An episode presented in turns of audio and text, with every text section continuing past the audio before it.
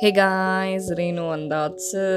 என்னோடய physical appearance நான் பேசுகிறது பழகுறது என்னோடய பிஹேவியர் என்னோடய தாட்ஸ் இது எல்லாத்தையும் மேலே எனக்கு ரொம்ப செல்ஃப் கான்ஷியஸாக இருக்குது மற்றவங்கள நான் சாட்டிஸ்ஃபை பண்ணிட மாட்டணும் அப்படின்ற ஒரு பயம் இருக்குது நான் ஏதாவது பண்ணால் மற்றவங்கள என்னை வெறுத்துருவாங்களோ அப்படின்ற ஒரு தாட் வந்து என்னை ரொம்ப சாவு அடிக்குது அப்படின்ற ஒரு மைண்ட் செட்டில் இருந்தீங்கன்னா இந்த ஆடியோ உங்களுக்கு தான்.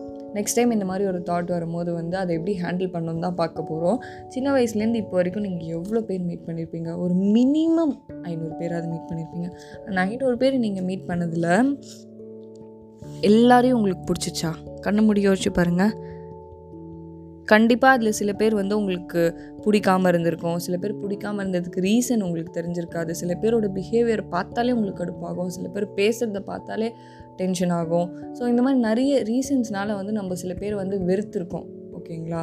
நம்ம எப்படி வந்து நம்ம மைண்ட் செட்டுக்கு செட் ஆகலன்னு மற்றவங்கள வெறுக்கிறோமோ அதே மாதிரி அவங்களும் அவங்க மைண்ட் செட்டுக்கு செட் ஆகலன்னு சொல்லிட்டு நம்மளை வெறுக்கிறதுக்கு வாய்ப்பு இருக்குது இது எப்படி சொல்லணும்னா நம்ம வந்து ஒரு ஆள் மலக்களை தூக்கி அடித்தா வேறு யாராவது ஒரு ஆள் நம்ம மேலே அடிப்பாங்க.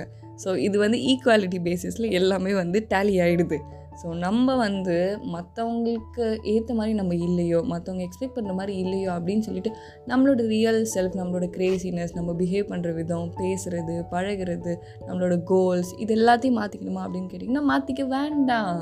எதுக்கு மாற்றிக்கிட்டு மற்றவங்களுக்காக மற்றவங்க வெறுக்கிறது மட்டும்தான் வந்து மற்றவங்களால பண்ண முடியும். அதே மாதிரி தான் நம்மளுமே அவங்க லைஃப்பில் நம்மளால் ஃபுல்லாக கண்ட்ரோல் பண்ண முடியாது. அவங்கள வெறுக்கிறத மட்டும்தான் நம்மளால் பண்ண முடியும்.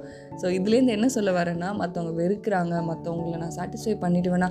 அப்படின்ற ஒரு பெயின் ஹோலுக்கு போயிட்டீங்கன்னா உங்களோட க்ரியேட்டிவிட்டி எல்லாமே வந்து கொஞ்சம் கொஞ்சமாக வந்து கம்மியாயிடும். உங்களுக்கு பிடிச்ச மாதிரி நீங்கள் இருக்க முடியாது. உங்களோட ரியல் செல்ஃப் வந்து சாகிற வரைக்கும் அப்படியே உள்ளேயே இன்னும் அடைஞ்சு கிடக்கும். இது உங்களுக்கு ரொம்ப ஹர்ட்ஃபுல்லாக இருக்கும். அதனால இந்த ஆடியோ ரெக்கார்ட் பண்ண நீங்கள் நீங்களாக இருங்க ஜாலியாக சிரிங்க. க்ரேஸியாக இருங்க. ஃபன்னியாக இருக்கலாம். ஃபன் பண்ணலாம். பாய்